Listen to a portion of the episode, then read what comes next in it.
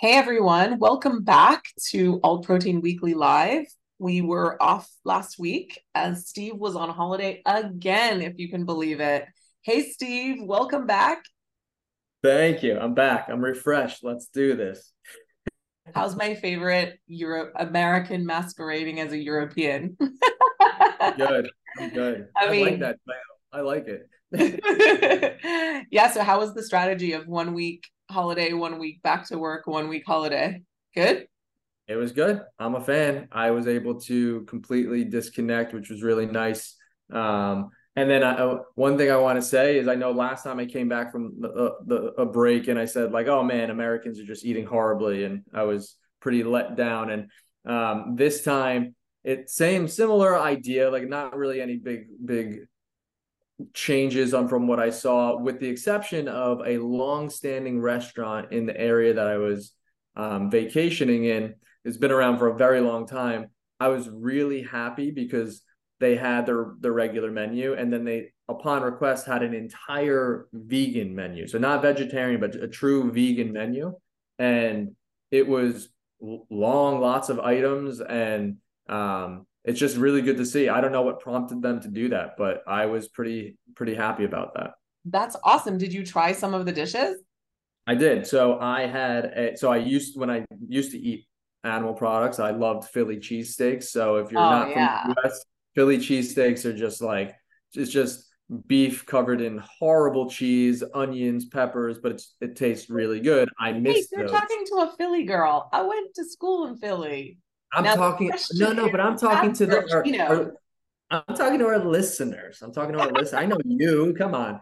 but but um but yeah, so they had a Philly cheesesteak option that was uh, they did have Impossible and Beyond and a lot of those stuff uh, on the menu, but this one was actually using seitan as the the beef alternative, and it was it was great. I don't know what the cheese was, but it was it was awesome, and uh, it it made me satiated and happy, and I felt the same way that I used to feel after eating one. So horrible, but it, but very happy. You're supposed to feel horrible after you eat yeah. those. If you don't feel horrible after a Philly cheesesteak, then it's not a good one. One time, my stepfather, who's a major carnivore, came to visit me in Philly, and he obviously wanted us to like be beeline to Pat's or Geno's. He chose Pat's, which I'm a Pat's girl mm-hmm. too. But he had four cheesesteaks in a row. Oh my god. So is he alive? Is he still No, living? he's he's alive and kicking. he's oh not a vegetarian. um, but so yeah. Have you done your homework? Have you gone to Shake Shack and had the vegan burger? I have not done it yet. I have to do it. I'm supposed to be in the city uh sometime next week, a couple days next week, and I I have to I have I'm, to do it. But I'm waiting. Oh, but I'll see if I'm hungry because I'm supposed to go to Plant Based World, which is basically just two days of walking around eating. Oh yeah, conferences. I know. And then you like don't ever want a full meal, but somehow you're not totally satisfied, but you know you've eaten too much. Uh huh. Yeah. No, it's you just by the end of the day, you're just like, I don't know if I love food or never want to look at food again. yeah, and it's like that, like you know, mass prepared food that like it tastes really good on the moment and then later uh-huh. it all adds up in your stomach. Yeah. And you drunk way too much soda or whatever. Um it's a yeah. it's a beautiful, beautiful nightmare. Well, you'll have to report back on Plant Based World Expo. I, will, but, I will. Um, so there's been a bunch of news since you've been gone, but not not that much really. It's it's been even quieter than July, which makes sense um because everybody really is off now especially in Europe and the US I'm getting so many out of offices it's crazy. Um but we did a deep dive this week. Our big story is about Oatly and basically you know what's going on with Oatly. And this is a little shout out to my new full-time reporter Anay Mehrotra who's absolutely fantastic. He joined us in August and I I couldn't be happier and we're just having a ball working together on all the stories and doing really like a lot of full features and getting to really do some some cool stuff that we haven't that I haven't been able to do f- for a while and we just work super well together. So it was really fun to research this story. Um, we decided to take a look at you know what was going on with Oatly and and kind of chronicle the whole thing because it's just it's just gone from being you know one of the biggest success stories um, in food. And and and you know I, I don't want to take away from Oatly. It's it's it's a huge pioneering company. Um, it's a lot older than most people think. It's like a 25 year old company and they certainly I feel like pioneered the oat milk category as a whole. And their marketing is just you know world class and just so incredible. But they've had a real bumpy 12 to 18 months. And so we decided to really deep dive on like all the different facets from manufacturing to slowdowns in the market to you know management changes. And and I think it, the story seems like it's really um you know doing well. People are liking it.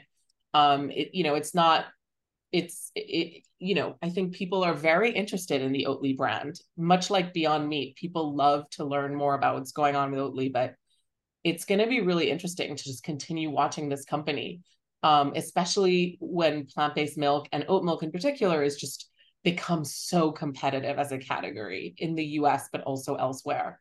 What do you think? What what stood out to you? Well, well first i love this story. So i like i like the fact that you and your team have brought this up and like dove into it a, a good amount. I, the, I think it's very timely and necessary to talk about this because Oatly, to your point, is not the same as Beyond, where Beyond or Impossible or anything like that, because Oatly's been around for a very long time 20, 30 years. This is not a new company. And whereas Beyond and, and some other startups, they, they were startups that pushed for fast growth from the very beginning, and, and then the whole idea is off to the races. Oatly has been around for a long time, and then because of the boom in plant-based milks was able to kind of now position themselves as a startup fast-growing startup pushing for growth. Mm. and that was a decision that was made.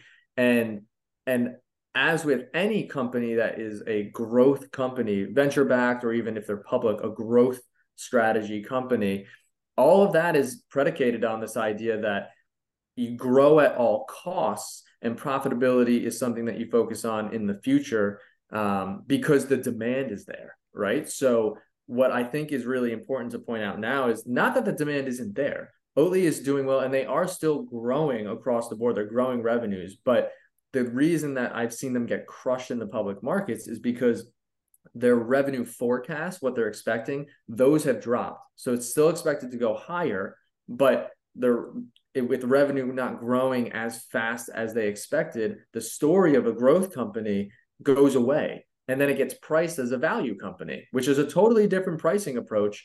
And when it gets looked at as a non growth company, really scary stuff starts to emerge where it's like, well, your margins aren't that strong and you're operating at a net loss and you have a ton of capex that you just put into building out new production facilities where do you even have the demand to fill those production facilities with with enough enough work um so it's i really think this all goes this i think the story we're seeing here can be applied to any company startups later stage whatever. If you make the conscious decision to push for a certain business strategy you have to make make sure that it makes sense. And for them they said we're going after growth at all costs not profitability.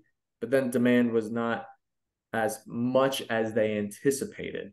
So it's we'll see how they do. They also they also grew a lot. They invested a lot. One of the things that I found really interesting is um, they have not gotten the results that they wanted from their investment into the China market.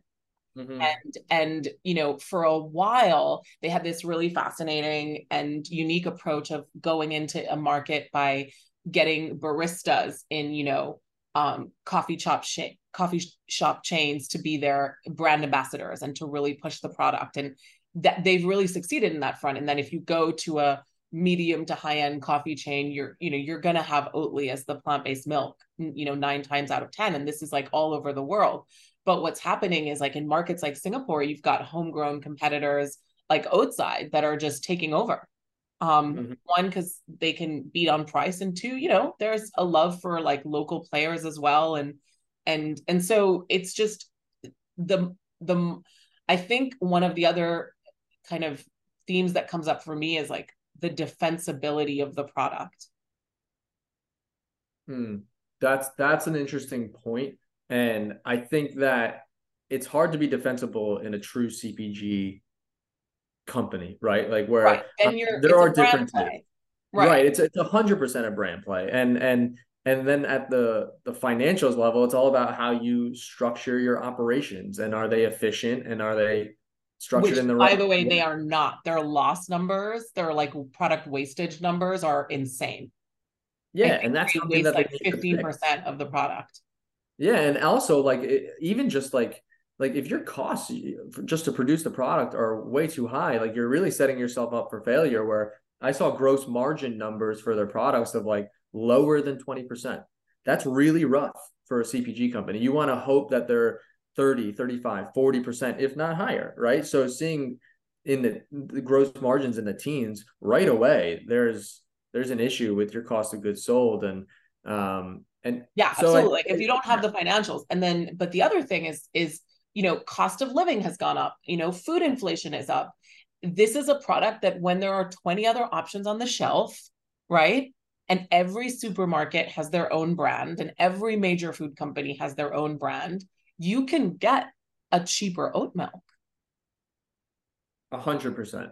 And I I'm hopeful that they're able to turn this around because I think it'll be a massive I, this will be a case study in business schools if for some reason this this does fail but I if if they go from existing for 20 25 years and doing fine as a company to turning on the the the jet engines and trying to grow at all costs and that leads to failure that would be a really sad story and it would be a big loss for the space because it'll just be another thing for for anti-sustainable food people to to point to to say hey no one wants this. But that's not really the story. The story is not that people don't want this it's that they are kind of mismanaging the mm-hmm. the growth strategy that they have. Yeah i think absolutely. They're being punished for management and and operational issues rather than the brand and the product. And i mean i still buy it every day um Oatly is one of the few companies in the world that you can, uh, oat companies in the world where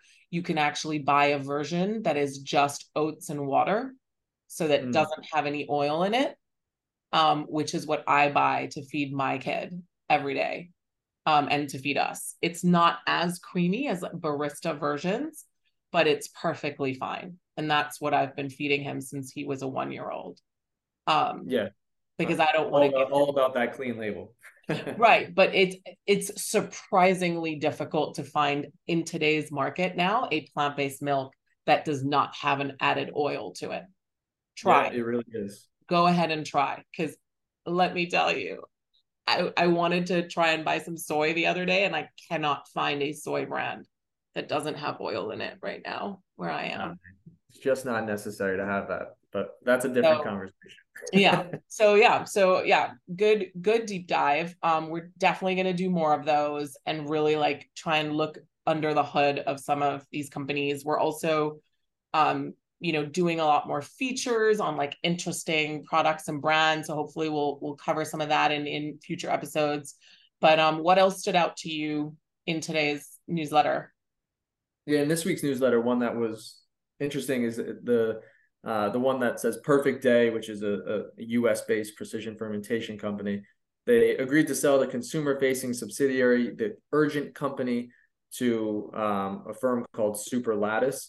And the deal was worth 1.25 million. And that was from an SEC filing. So yeah, I'm gonna so, say that that's that's right based on the SEC, but who knows, right? There's yeah, I'm gonna still- I'm gonna add to that because I we're it's an ongoing story. Um, it's really so first of all it's a story that has not been reported very widely. There was a business wire piece about it and our piece but but really not much else. And it they perfect day has agreed to sell. The sale has not gone through.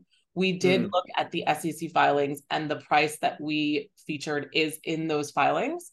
Um, but it is important to know that things could change once the deal is finalized.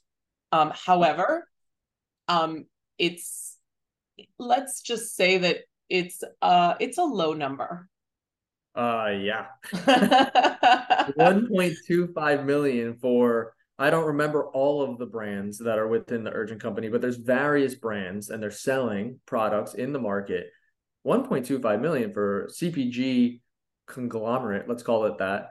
That is, it's almost free. Yeah. Uh, I I would I would kill to know the underlying financials of all of those brands and like but I I'd be blo- I'd be blown away if the combination of all of those brands they don't even have a million in sales. Yeah. I mean it just it's it boggles the mind and don't forget this is so this includes Coolhaus, an ice cream company that was a standalone dairy ice cream company before Perfect Day bought it. This includes their own ice cream brand Brave Yoga, um, Brave Robot. It includes their cream cheese modern kitchen. Um, it includes the rights to um, to Coolhaus and the Urgent Company brands in, I think, China, Asia, the US, the EU. So this is like a quite a far ranging, you know, this isn't just like one part of the business um, in the US. This is this is the whole thing. Yeah, this is I mean, again, like when I see this, I really just think, okay, so this firm, Superlatus, who I don't know at all, they just got a bunch of brands for free. For like They're I know 1.25 million. Superlatus was formed just for the deal. I don't think they're yeah, they they they okay. they, they merged with something called TradeX from okay, Florida, okay. which has CPG brands. So they they do have some knowledge, like some CPG um experience. Yeah, um, so I mean, this is like a new entity. That's that's they they get assets for free, and I know a million, 1.25 million is not nothing, right? But in the world of M and A and and yeah. big food businesses, that is nothing. It is really nothing. So, I mean, I I don't have any other numbers, but all I can say for sure is that Perfect Day is taking the loss on this without a doubt. Right. So the question is, you know, why? Obviously, they've made it very clear that their focus is B two B. So this is like maybe a good way to just shift all the B2C stuff out. Um, I think I think about, you know, the sing- signal that it is to to the industry and like as a benchmark number, maybe not ideal right now. Oh God, it's a horrible benchmark number. as an investor, how do you feel? I mean, as an investor, I'm just thinking like, well, if if anybody gets the numbers on this and has and uses it for comps, like to to value right. other companies, it's just going to bring down com- like comparable valuations a tremendous amount. Yeah. Even if if all, even if they collectively have exactly 1.25 million in revenue, which would be not impressive to be honest for that many brands. Um, that's a one x revenue multiple. Like that's that's yeah. horrible. For, like for even if their revenues were you know five hundred thousand, you would still expect two to three multiples anyway. Just interesting. Now I do want to repeat. Um, we don't know. The deal is not gone through yet, so we don't know what the final number is, and we will report once we know more. This is what we got from the filings made with the US SEC um, which are linked in in the article, so you can see it yourself. Um, but the deal hasn't gone through, so remains to be seen. Um, I, I, love I love the disclaimer. You're you're the real reporter here. I'm the investor. I just I just yeah no I I got to disclaim. but what about you? What about the so uh, moving on from from Perfect Day? What it, what else in the uh, newsletter yeah. caught your eye? Yeah, so I, I there's there's a few stories that really I was really happy to report on. But the one that I found most like we have to talk about this, and this follows our theme for the last few weeks. And one of our favorite topics is we have to talk about the Washington Post and University of Maryland um, poll that was conducted in late July um, on about 1,400 US adults that showed that essentially Americans are completely misguided on what an individual can do to fight climate change. And within that, so most Americans think that the top thing you can do for climate is recycling, which experts would put at the bottom of the list of things you should do as an individual.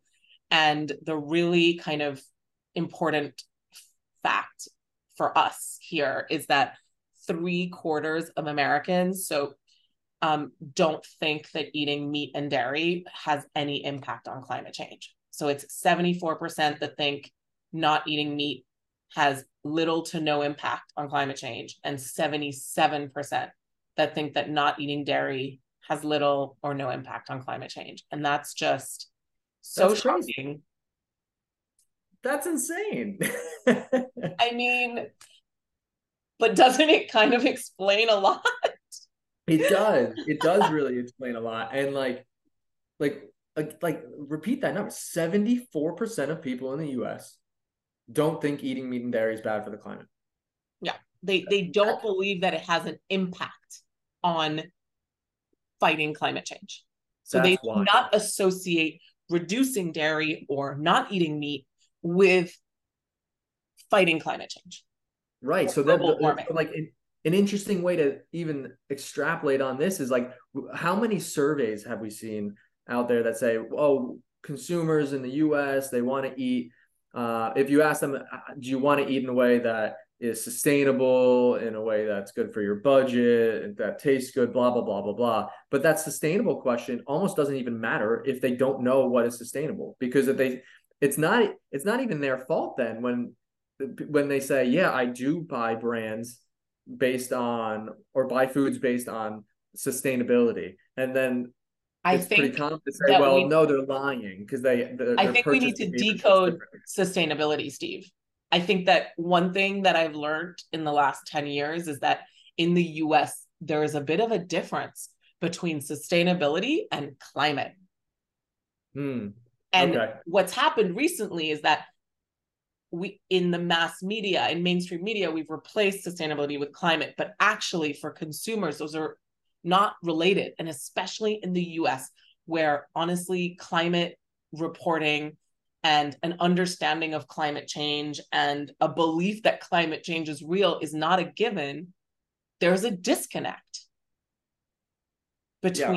Yeah, there absolutely is. There absolutely is. And I think it's it's a good thing for us to see though, because the reality is that this is not a situation where we say, well, consumers just don't want sustainable foods or alternative proteins. Maybe that's the case. I don't know. I think that they they probably do.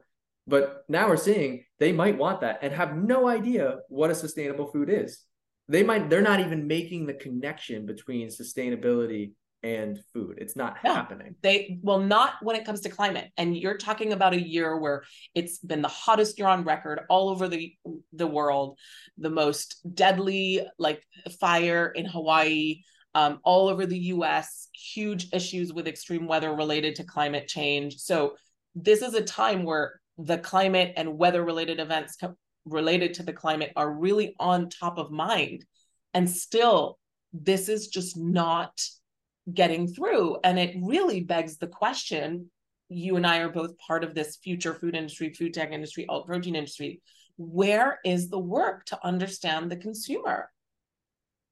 And yeah, like, are we putting the cart before the horse? Sorry, that's not a vegan expression.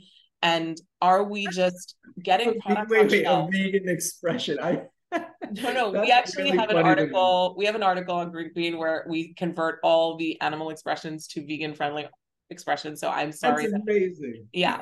So I'm sorry about that. But the point, you know, are we just not seeing the forest from the trees here, getting products out on shelves for customers that are just not aware of the choice they need to make because they're yeah, just I think, making that connection. I think that's exactly what's happening. We're not we're not doing the research on it. It's not being done at a good scale, good level. Um, and we're just putting products out there and, and then sitting there saying, why are consumers not understanding this? They're saying they want to eat sustainably and then they don't buy this. So they're lying. But the reality is they're not lying. They just truly don't know. And it's it's a sad thing also because the reality is if you look at the list of what sustainable things people can do um, at the individual level to to reduce their greenhouse gas emissions and impact on the planet honestly some of it's super expensive and it's a little out of reach for the average day person. Put up solar panels on your house. That assumes you have a house or you're not a child or a teenager who is not part of that decision making process or buy an electric vehicle which is super expensive for the most part and not really accessible for most people. Food is really easy.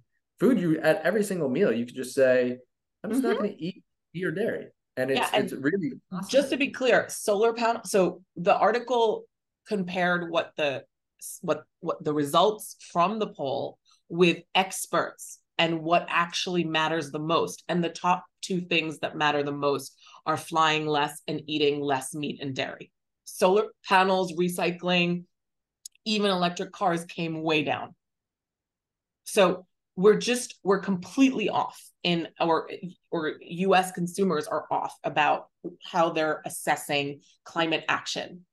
And I'm you know I'm going to have to harp on about this. I told you this when a few weeks ago when I was comparing my trip to Europe versus my trip to the US going to a climate conference and the difference and you know if you look at the numbers coming out of Europe especially countries like Germany and the Netherlands where climate is is is reported on. There's government um, commitment to fighting climate. There's you know the eu is is quite active around climate or at least vocal about it. There is an impact on how people are eating. And consumers in those countries are reducing meat um, because they are aware of the connection with the climate. And so i think there's evidence to show that if consumers are aware they do make the change. And this goes back to another thing I harp on about. I, I really am a harper is why is there nothing in our space to get people to make this connection? You know, why do we not invest in in information startups and engagement startups that are helping consumers make this connection because it's not being made. And you can't just rely on mainstream media, especially in the US where it's increasingly polarized, to to make that connection for you. I mean, in our article, we point out some other stats, which is that, you know, 93% of climate reporting does not mention livestock agriculture as a because mm-hmm. Yeah, I agree. And it's as an investor, you're saying, why don't why don't we invest in this? It's I, I can tell you, I I don't see many things hitting on the behavioral change, the education side of things. And I think part of it is just it's hard to monetize and turn into a business. So, um, well, I mean, if anyone's working on that, I want. I, well, I mean, actually, maybe this is a good segue into our positive thing for the week from the newsletter because one of the things that I I have seen some companies out there where I'm like, this this could be impactful um, and investable are companies that are are focusing on uh, both measurement of climate impact of of food, but then also they turn it into some type of label or score. Um, and and you could put that on individual CPG products or products within the store. And the reason that's a segue for the positive thing for the week is because we we have it in the newsletter that Irish plant forward frozen food brand Strong Roots uh, so I don't I, I, don't know them, but they're they're based in Ireland. They have launched a climate footprint label across all of their packaging, and they did this in development uh, or in partnership with Swedish climate company Carbon Cloud. So I don't actually know these companies. These are like so when I reference companies working on this, these aren't the ones that I've I've talked to, but I can tell you I'm actually a really firm believer that if we put carbon footprint labels or climate labels or sustainability labels on food, um, and give them some type of score or a coloring. So red for bad or green for good or out of 100%, um, something like that. I think that that would make it really, really easy. Percent. And yeah. just to bring it back to our first story, uh, Carbon Cloud also works with Oatly on their label. And to be honest, there are a lot more carbon labels and climate impact labels and emissions uh, data on products in the UK and Europe. Interesting. So I don't really see that here. Uh, like no. that's, that's something that I see in. in but again, it, it could be because no one knows that consumers because no one's got that top of mind that climate and food are super connected and so that's not trickling down to product developers and it's not trickling down to consumers who are demanding it because they want easier choices mm-hmm. Yeah, no, I, all of I it agree. is a sort of self-fulfilling, um, you know, uh, kind of circle. And and you know, we had a couple of other stories in the newsletter that really underline the the the poll, which you know, Gallup just came out with their numbers, and in the U.S., vegan and vegetarianism populations are down. Not good kind of the opposite direction that we need to be going in. yeah. So it's just all adding up. Um, I also we also had a story about it's not in the newsletter, but it's a story about how consumers basically were polled around information on why they buy products and conservative consumers in the US were more likely to be put off by any kind of climate mention because they felt that that was woke marketing. Oh, and so God. the study was suggesting that products should focus on things like health, which is more neutral. So this and, is another whole issue. And honestly, though, back to your point about understanding the consumer, there's not one consumer out there. There's different types. There's different segmentations. So if some of them are more likely to make bad climate food choices if they see that there's some type of labeling that it's sustainable or whatever, then we need to for those consumers address that in a different way. Hit on health, hit on price, hit on the things that they will actually respond to, and um, and take what take them seriously, right? We can't just say, oh, well, they don't understand anything. We have to take them seriously. Um, which again, to finish on a positive point, I think labeling and things like that, we can we can make those we can make those adjustments, but we just have to do it in a in a more thoughtful manner. I love it. That's a great note to end on. Well, we'll be back next week with so much more all protein news and great chat. Um, looking forward to talking to you again then. I can't wait. I'll talk to you then. All right. Signing off, everybody.